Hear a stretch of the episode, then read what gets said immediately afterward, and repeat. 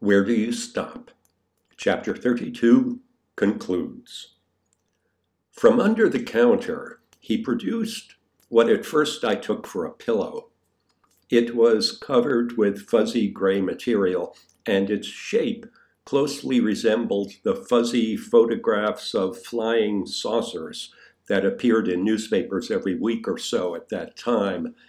When I spotted the eyes, I realized that it was a stuffed animal version of a clam. I made it myself, said Porky. It's a pillow? I asked. It's a hat, he said, disappointed. He showed me the elastic strap. For the waitress. We're going to have a waitress? We have a waitress. She starts this afternoon. In fact, he said, raising his eyes toward the door, his expression brightening considerably, here she comes now. He called out, Hey, you're late. I had to get the skirt, said a familiar voice. I turned toward the door. Ariane was entering. Ariane? I said. Hi, Peter, she said. You're going to be a waitress here?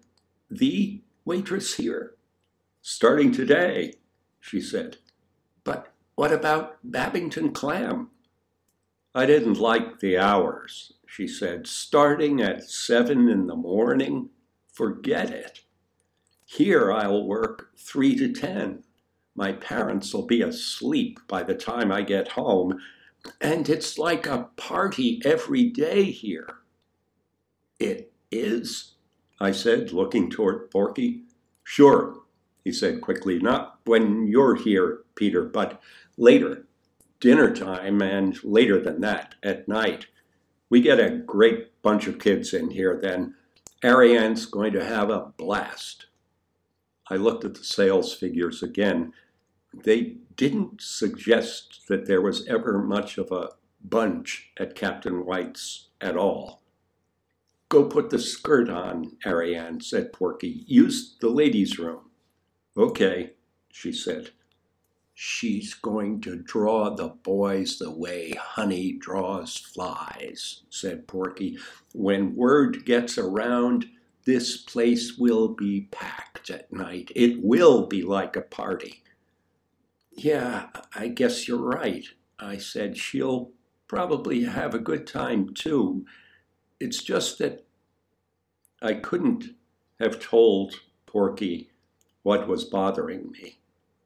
It was the discovery that Ariane was willing to give up our movie afternoons to work here. I had just lost those afternoons to split session anyway, but she didn't know that.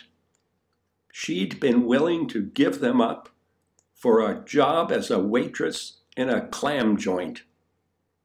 Ariane came out of the ladies' room wearing a tight sweater and a little skater's skirt. How do you like it?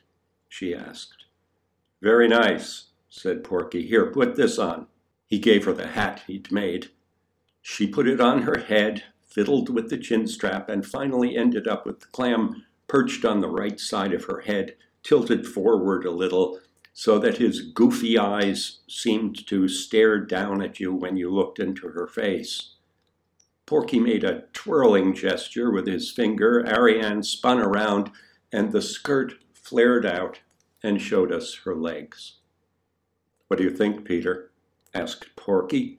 Very nice, I said, but I took a bitter consolation from the realization that, though Ariane's legs were cute enough, if legs were electrons, Miss Rheingold's would orbit on a higher level altogether.